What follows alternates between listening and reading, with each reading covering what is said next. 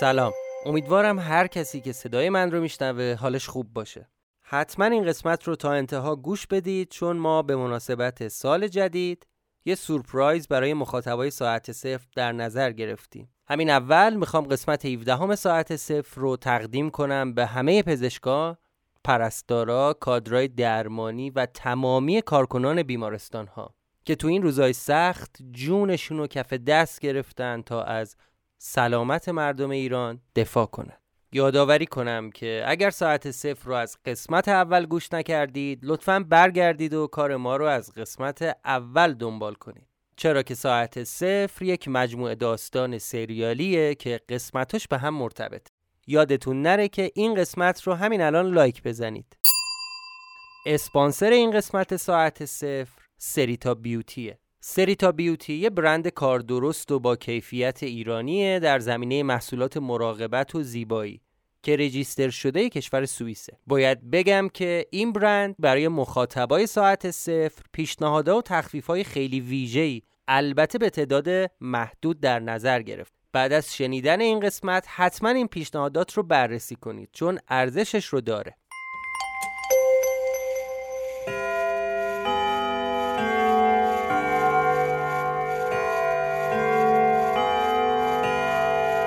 شما به پادکست ساعت صفر گوش می کنید.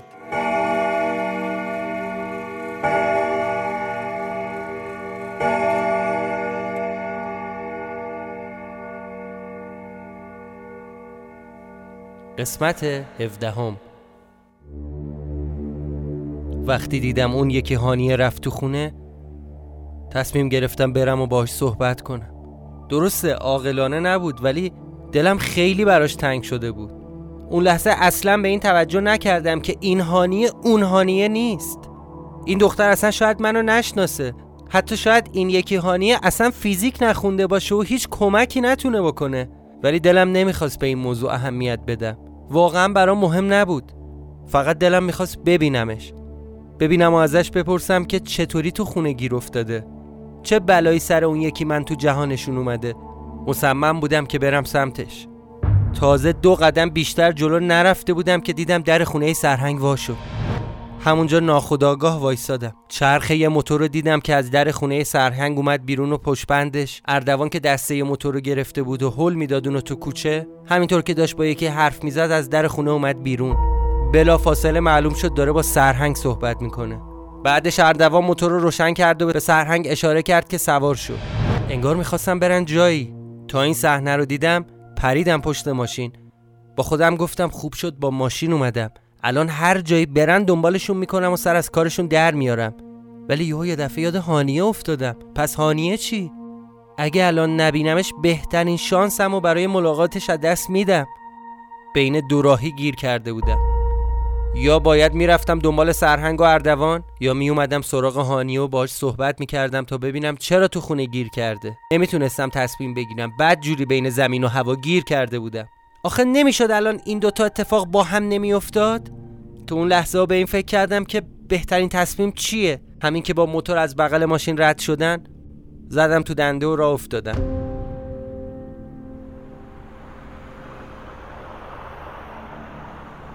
با خودم گفتم هرچی هست زیر سر این دوتا بیشرفه. با یه فاصله ای افتادم دنبالشون. خیلی مراقب بودم که بهشون زیادی نزدیک نشم. اومدن سمت میدون فردوسی. به میدون که رسید زد بغل. منم پشت سرشون یکم عقبتر وایسادم. سرهنگ پیاده شد و اردوان دوباره به راهش ادامه داد. این بار دور زد و افتاد تو خیابون آزادی. شانسی که آوردم اون روز خیابون خیلی شلوغ نبود و الا گمش می‌کردم. همینطوری با فاصله پشت سرش حرکت کردم تا رسید میدون آزادی. خیلی مراقب بودم که متوجه نشه کسی داره تعقیبش می‌کنه. واقعا نمی‌دونستم کدوم گوری می‌خواد بره. شاید خودش هم نمی‌دونست چون یکی دو بار دور میدون آزادی همینجوری علکی چرخید. اول شک کردم شاید منو دیده. هی با خودم فکر می‌کردم بهترین کاری که می‌تونم بکنم چیه؟ شاید باید بپیچم جلوشو با قفل فرمون همینجا یقشو بگیرم. انقدر بزنمش تا حرف بزنه. یا حتی فکر کردم از پشت بزنم بهش و بیفته زمین. جوری که دیگه نتونه فرار کنه. واقعا داشتم دیوونه می شدم همزمان این فکرها میچرخید تو سرم تا اینکه رسید به دم ورودی پارک چیتگر. انداخت تو لاین کندرو و وارد پارک شد. منم دنبالش با یه فاصله کماکان می اومدم دم گیت که رسید موتور خاموش کرد. بعدش رفت تو اتاقه که نگهبانی. دورور رو یه نگاه انداختم. جای خیلی مناسبی واسه پارک ماشین نبود. واسه همین بغل جاده اصلی توی خاکی پارک کردم. قفل فرمون از زیر صندلی در آوردم و آماده تو دستم نگه داشتم. از شدت هیجان داشتم میلرزیدم. آخه دیدم دم ورودی پارک دوتا سرباز وایساده بودن. با اسلحه. نمی‌خواستم که جلب توجه کنم. واسه همین کوله پشتیمو از عقب برداشتم و انگار توش دارم دنبال چیزی میگردم. می‌خواستم هر جور شده قفل رو بچپونم تو کوله پشتی ولی جا نمی‌شد. توی همین فاصله دیدم اردوان از اون اتاقک اومد بیرون و پیاده رو افتاد توی پارک. یه ظرف سه چهار لیتری پلاستیکی هم دستش بود. کوله پشتی رو برداشتم و در ماشین رو بستم و افتادم دنبالش. واسه اینکه طبیعی جلوه کنم یه سیگار روشن کردم و گوشیمو گذاشتم در گوشم. علکی شروع کردم به حرف زدن تا مثلا کسی بهم به شک نکنه. همینطور که از جلوی گیت رد شدم شروع کردم بلند بلند حرف زدن تا اونا بشنون. پای تلفن می‌گفتم کجا؟ کدوم ورودی؟ آره آره آره ببین من همونجام شما کجایید؟ الان سمت چپ بیام یا راست؟ آها آره آره دم گیت هم دیگه. باشه الان میام الان میام. با استرس از گیت رد شدم و مسیر ورودی رو دنبال کردم تا ببینم می‌تونم پیداش کنم یا نه. توی فاصله 20 متری دیدمش. آروم داشت قدم می‌زد سمت بالای پارک. یکم که از ورودی دور شدیم با خودم گفتم باید همین جاها خفتش کنم. رو زمین چشمی دوندم دنبال یه تیکه چوب. بالاخره یه چیزی پیدا کردم. یه سربالایی رو گرفت و رفت بالا. توی دلم گفتم آره همینه. از جاده دور شو لعنتی. خوبی اون سربالایی این بود که دیگه از جاده های پارک و دیدرس ماشینا دور بود. ولی تپهی که ازش رفت بالا واسه من خیلی آشنا بود. انگار قبلا اینجا اومده بودم. انگار که نه قطعا اینجا اومدم. دیدی وقتی از جایی رد میشی یا یکی یه حرفی می‌زنه؟ با خودت میگی اه من این لحظه رو تجربه کردم. اونجا منم همینطور شدم. یکم که از تپه اومدم بالا یادم اومد. آره اینجا خودشه. همون شبی که چهار صبح به خودم اومدم و دیدم توی چیت دارم آتیش روشن می‌کنم. درست همین تپهه بود. با یادآوری اون شب استرسم بیشتر شد. سعی می‌کردم خیلی آروم و بی سر صدا فاصله بی سی مو حفظ کنم تا متوجه نشه دنبالشم. پشت اون سربالایی یه شیب تند بود و بعدش یه زمین تقریبا مسطح که پر بود از درختای قدیمی و بزرگ. هیچ آدمی هم اون اطراف نبود. اردوان مستقیم رفت لای درختا دیگه پیدا کردنش داشت برام سخت می‌شد. فاصلش زیاد شده بود و بین درختا دیده نمی‌شد. خیلی ساکت و با احتیاط از اون شیب تند اومدم پایین تا ببینم داره چی کار می‌کنه کجا رفته. یه جا همون وسط ها وایساده بود. یه نگاه به دوروبرش انداخت و به یکی از اون درختها تکیه داد و نشست رو زمین. همین که نشست رو زمین شروع کرد با یکی حرف زدن. دوروبرش رو نگاه کردم ولی هیچکی نبود. مطمئن بودم که تنهاست. ولی با کی داره حرف می‌زنه؟ با خودم گفتم این دیوانه است. لابد داره با خودش صحبت می‌کنه. از اون بیشرف روانی هیچی بعید نیست. آدم سالم که دیگران رو نمیندازه تو هچل. یکم همونجا سب کردم. دیدم کماکان نشسته. اصلا بهش نمی‌خورد که می‌خواد بلنشی بره. همینطور داشت یه ریز حرف می‌زد. در اون ظرف رو باز کرد و خالیش کرد رو زمین. انگار تو اون ظرف آب بود. یکم این کارش عجیب بود. این همه را بلند شده اومده تو پارک یه بطری آب خالی کنه رو زمین. سر در نمی آوردم. بهش یکم نزدیکتر شدم تا درست بتونم ببینم دقیقا داره چی کار می‌کنه. پشت اون درختی که بهش تکیه داده بود یه نهال کوچیک بود. آب ریخته بود پای اون نهال. انگار داشت با همون درخت تازه کاشته شده حرف می‌زد. آروم و با احتیاط جلو اومدم تا ببینم چی داره میگه. خیلی مراقب بودم که راه رفتنم ساکت و بی سر صدا باشه. همینطور که چوب و محکم تو دستم گرفته بودم تقریبا رسیده بودم به 7 متریش. صداش تازه یکم واضح شده بود. انگار داشت می‌گفت ببین بعد این همه مدت دیگه نمی‌تونم. بس دیگه. بس دیگه. بریدم نیستم من. اولش فکر کردم حتما میشه. حتما یه راهی داره. ولی ولی من همه عمرم تلاش کردم. بس دیگه نیستم. بهت قول میدم که این دفعه دفعه آخره. حرفش برام مبهم بود. نمی‌تونستم قبول کنم که داره با خودش حرف می‌زنه. تو اون لحظات به این فکر کردم که بهترین کار چیه؟ اینه که همین الان برم سر وقتشو با این چوب انقدر بزنمش تا برام بگه چجوری می‌تونم از اون خونه نجات پیدا کنم؟ یا اینکه انقدر دنبالش کنم تا سر از کارش در بیارم. به خودم گفتم گیرم الان رفتی جلو و یقشو گرفتی. تو وسط این جنگل تو این بره بیابون با این آدم چی کار می‌خوای بکنی؟ اونم با دست خالی. تازه اردوان تنها هم نیست. دیدی که رفت تو اون اتاقک نگهبانی باشون چاخ سلامتی کرد. همین باعث می شد که یکم بترسم. تو همین فکرها بودم که یهو گوشیم زنگ خورد. یادم رفته بود بذارمش رو سایلنت. از صدای زنگ تلفن اردوان از جاش پرید و با هول و ولا دورورش رو نگاه کرد. منو دید. تا چشمش افتاد به من اون ظرف آب و ول کرد و دوید سمتم. وقتی دیدم داره میدوه سمت من یهو تنم شروع کرد به لرزیدن. با تمام توان شروع کردم به فرار کردن. صداشو میشنیدم از پشت سر. هی داد می‌زد سب کن. با تو هم بهت میگم سب کن. داری وضع خودتو بدتر می‌کنی یا به نفع خودت وایسی؟ شانسی که داشتم این بود که اردوان سنش بالا بود و نمی‌تونست پا به پای من بدوه. وقتی حسابی ازش دور شدم دیدم که همینطوری وایساده. تا نفسش بالا بیاد. سری هم به نشونه تاسف تکون داد و از توی جیبش موبایلشو در آورد. انگار می‌خواست به اون نگهبانه جلوی در خبر بده. منم واسه اینکه از دم اون گیت رد نشم از بیراهه بین درختها رفتم و از بالای یه فنسی پریدم و موازی با جاده اومدم تا برسم دم ورودی پارک. از دور نگاه کردم دیدم دم گیت خبری نیست. سربازا هم همونطور ریلکس وایساده بودن. فورا سوار ماشینم شدم و بکوب از اونجا فرار کردم.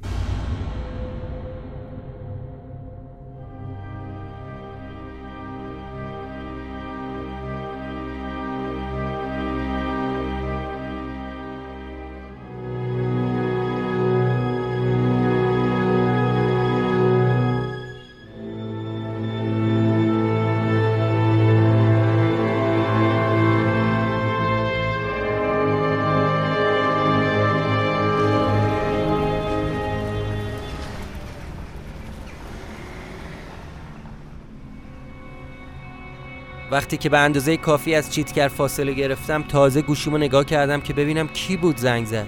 شماره یکی از همکاران بود. چند دقیقه دیگه هم همون آدم یه وایس فرستاد برام. وایسشو باز کردم. بهم گفته بود که سلام معلومه کجایی؟ تلفنتم که یا جواب نمیدی یا آنتن نداره. ببین صدای سعیدی واقعا در اومده ها. جدی جدی امروز می‌گفت تسویه بزنن. آخه مرد حسابی آخر سالی بلند شو بیا کوه کار ریخته سر ما تو شرکت. وقتی که صدای همکارم رو شنیدم دلم گرفت. حتی بغز کردم.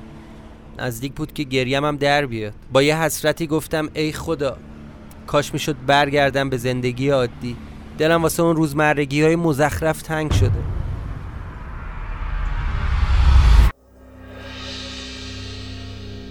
می‌بینی آدمی زاد چقدر سرگشته و ناآرومه؟ وقتی که همه چی عادی و روتینه افسرده است.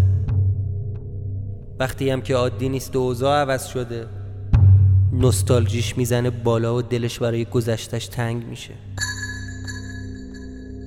بعضی وقتا ما خودمونم نمی‌دونیم چمونه علت تصمیماتی که می‌گیریم و دقیقا نمی‌دونیم. خودمونم نمی‌دونیم که چی می‌خوایم.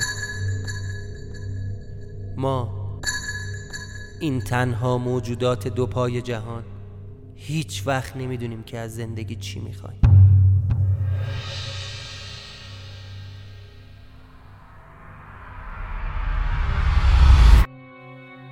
دیگه نزدیک غروب شده بود. برگشتم دم اون خونه. ماشینم و سر کوچه بنبست پارک کردم و کولم و برداشتم و رفتم دم در خونه. احتمال می‌دادم که شاید هنوز اون هانیه توی خونه باشه. واسه همین در زدم. چند لحظه صبر کردم ولی صدایی از توی خونه نیومد. بیشتر از اینم نمی‌خواستم توی کوچه وایسم. هم از ترس همسایه ها هم از ترس سرهنگ و اردوان. کلید انداختم و اومدم تو حیات تو اون روزا وقتی از در حیات اون خونه می‌رفتم تو انگار از یه جهنم وارد یه بهشت می‌شدم. چون وقتی تو اون خونه بودم دیگه نگران اتفاقای اون بیرون نبودم. هر چقدر که اوزام بیرون وحشتناک و به هم ریخته باشه. حداقلش این بود که می‌دونستم اینجا تا وقتی که بمونم جا ممنه اومدم توی خونه.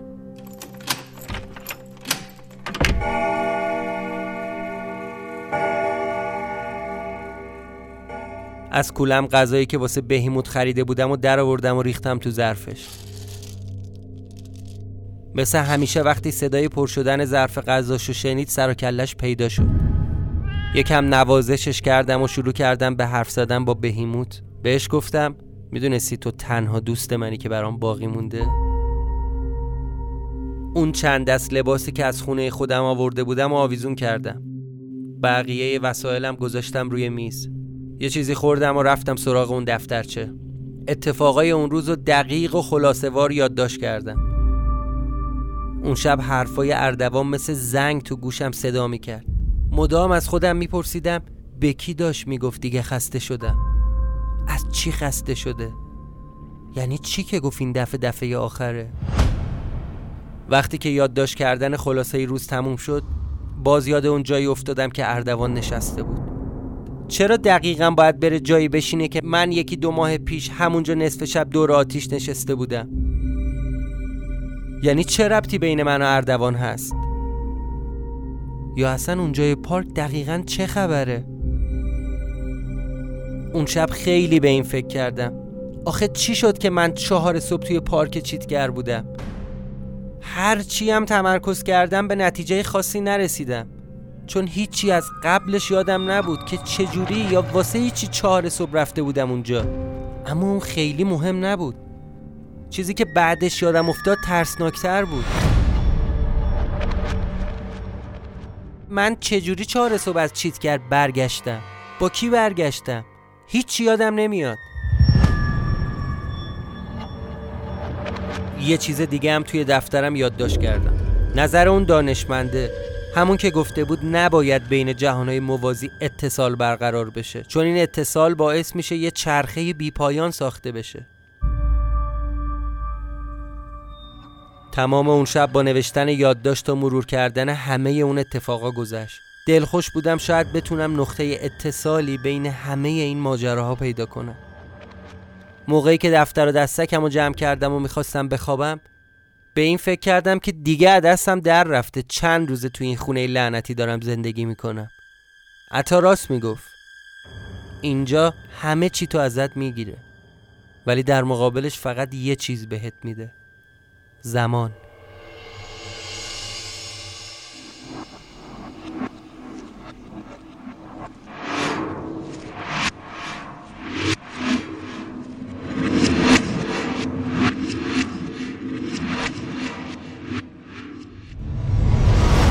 اگه تو زندگی فقط اجازه داشتی یه چیز رو انتخاب کنی و ازش به اندازه بی نهایت داشته باشی چی رو انتخاب می‌کردی؟ لابد اول میگی پول منطقی هم هست. همه فکر می‌کنن پول حلال همه مشکلاته. ولی اشتباه می‌کنی. فکر کن همین الان تمام ثروت جهان واسه توه. باهاش چه کاری می‌تونی بکنی وقتی رو تخت بیمارستان افتادی و داری آخرین روز زندگی تو نفس می‌کشی؟ یا همه ثروتت چطور می‌تونه بهت کمک کنه وقتی کسی لوله تفنگش و سمت قلبت نشونه گرفته؟ یا با چاقو شاهرگتو زده؟ دوباره به سوالم فکر کن.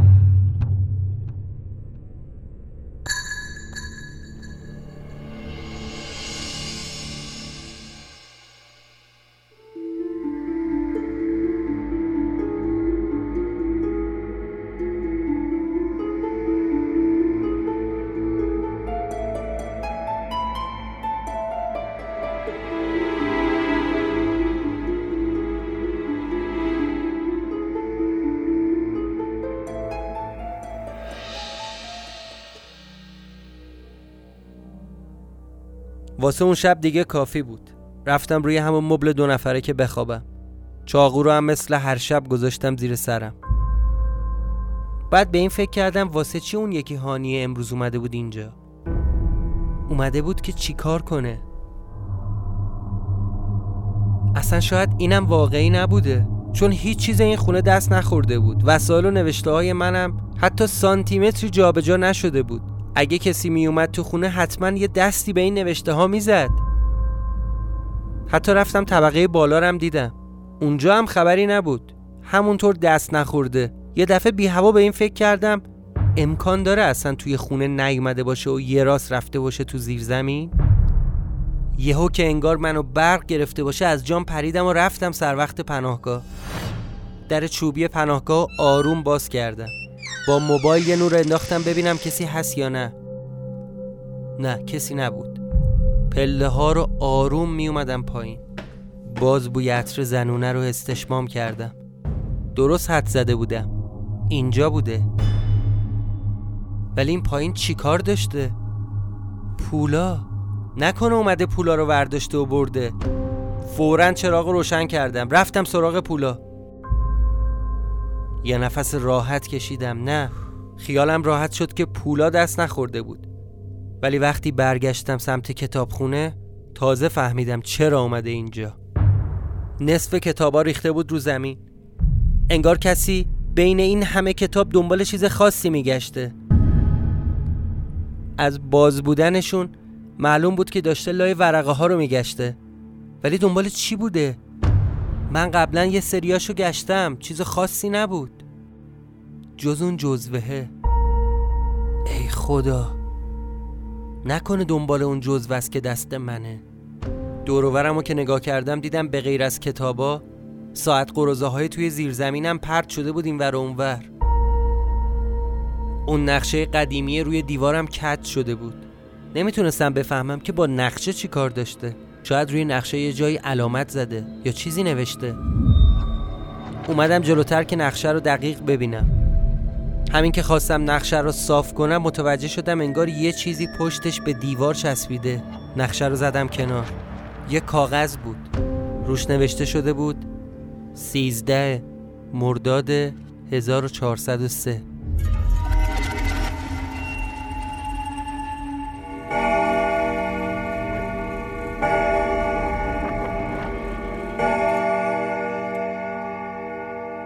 پایان قسمت 17 هم.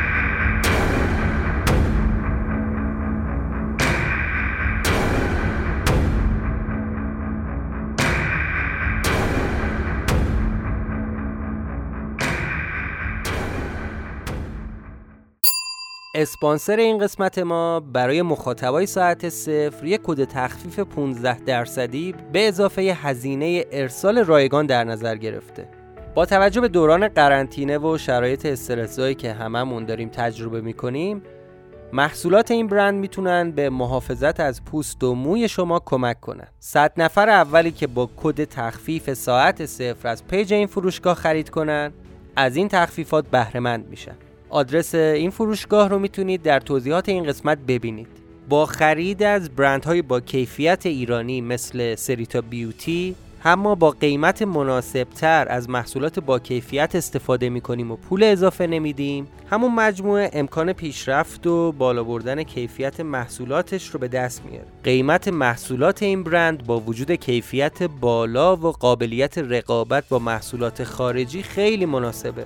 حتما سری به پیجشون بزنید و از تخفیف ویژه مخاطبای ساعت صفر استفاده کنید.